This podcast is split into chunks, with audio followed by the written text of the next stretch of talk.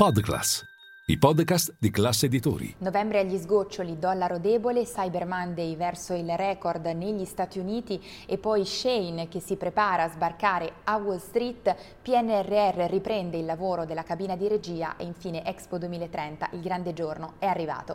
Io sono Elisa Piazza e questo è il caffè ristretto di oggi, martedì ventotto novembre, con cinque cose da sapere prima dell'apertura dei mercati. Linea mercati. In anteprima, con la redazione di Class C N B C, le notizie che muovono le borse internazionali.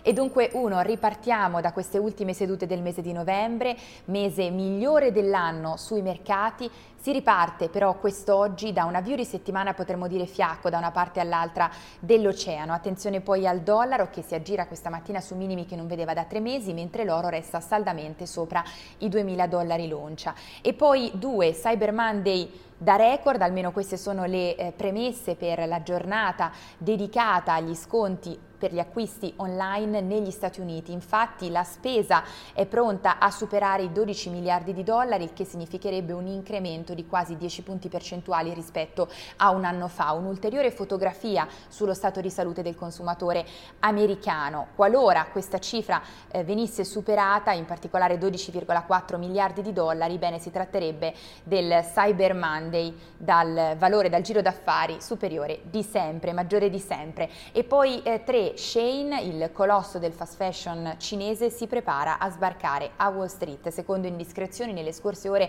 avrebbe depositato i documenti, I P O prevista nel duemilaventiquattro. L'ultima valutazione di Shein ammonta a sessantasei miliardi di dollari. Dunque se la gioca con Didi, l'Uber cinese, che nel duemilaventuno è sbarcata a Wall Street con una valutazione da sessantotto miliardi di dollari. Società eh, cinese, I P O di società cinese maggiore di sempre. Staremo a vedere dunque se Shein alla fine riuscirà a battere Didi.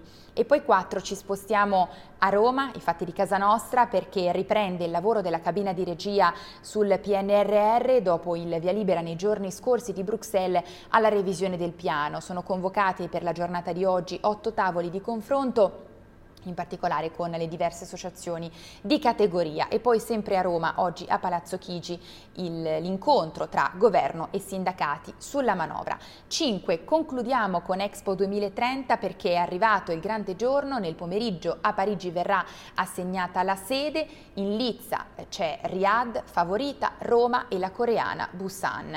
Bene, per capire che cosa c'è in gioco per l'Italia vale la pena ricordare eh, i numeri, il giro d'affari generato dall'Expo duemilaquindici che si è tenuto qui a Milano, trentuno virgola sei miliardi di dollari. Pensate, l'indotto per la sola città di Milano, sedici miliardi di euro. Staremo a vedere. È tutto per il nostro caffè ristretto, ci vediamo in diretta a Caffè Affari.